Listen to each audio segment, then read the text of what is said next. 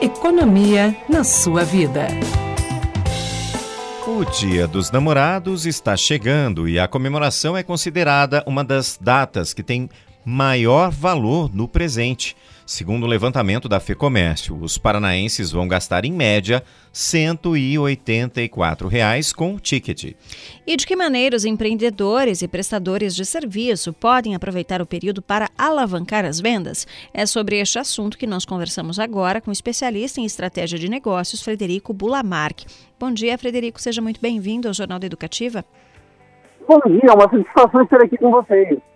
Frederico, o tempo é curto, né? Então, os empreendedores que ainda não criaram nenhuma estratégia de venda para o Dia dos Namorados têm menos de uma semana, né? Para pensar nisso, ainda dá tempo? Dá. Claro que o planejamento com maior antecedência seria o cenário ideal.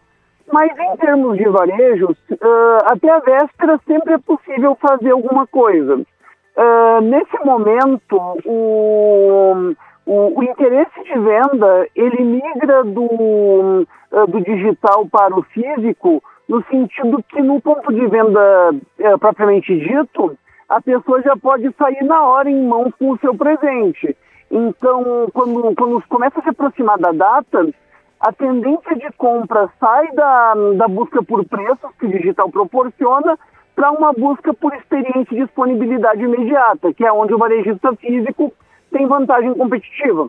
Uhum. E tem como alavancar as vendas gastando pouco?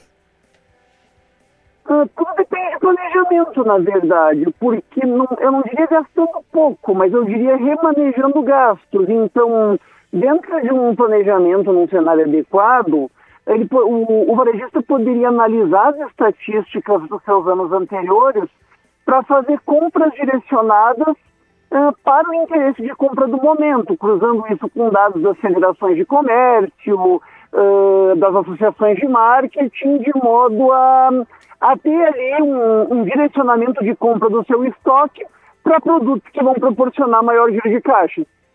E qual a sua dica para aquele empreendedor ou prestador de serviço que não pensou em nenhuma estratégia? Em primeiro lugar, fazer um treinamento com a sua equipe, mesmo que seja um treinamento rápido ou que seja uma sequência de conversas rápidas, mas que ele aproveite qualquer que seja o prazo para ter uma conversa com a sua equipe, ter uma tática de atendimento, de relacionamento, que proporcione o máximo de conversões de venda para clientes que entrem na sua loja. Sem, obviamente, ser pedante ou incômodo, simplesmente construindo a melhor ponte entre aquilo que o cliente necessita e aquilo que ele tem para vender. E a inteligência artificial, Frederico, pode ajudar nessas estratégias? Ela pode contribuir. A inteligência natural, ela é insubstituível no que tange a compreensão de ambientes complexos e a influência frente ao comportamento humano. Mas a inteligência artificial, ela pode facilitar e tornar mais rápida a análise de dados, a compilação desses dados, o ponto de partida das táticas que se quer construir.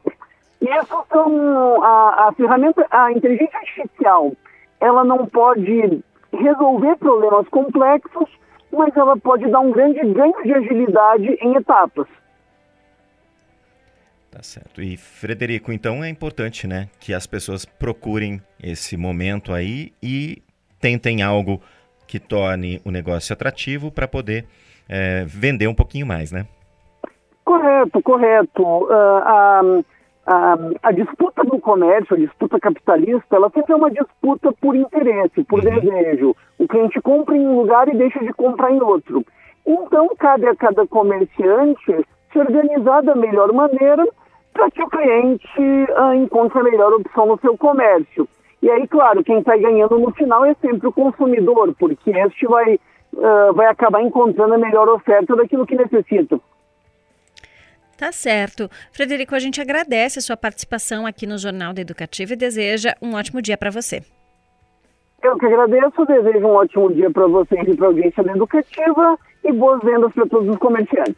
Obrigada. Nós conversamos com o Frederico Burlamaqui, que é especialista em estratégia de negócios, falou para a gente aí, né, como os comerciantes, né, e também os prestadores de serviço podem alavancar as vendas, aí o fechamento de negócios neste período aí, né, nessa fase que antecede o Dia dos Namorados, né, que é uma aí das maiores datas do comércio aqui do Brasil.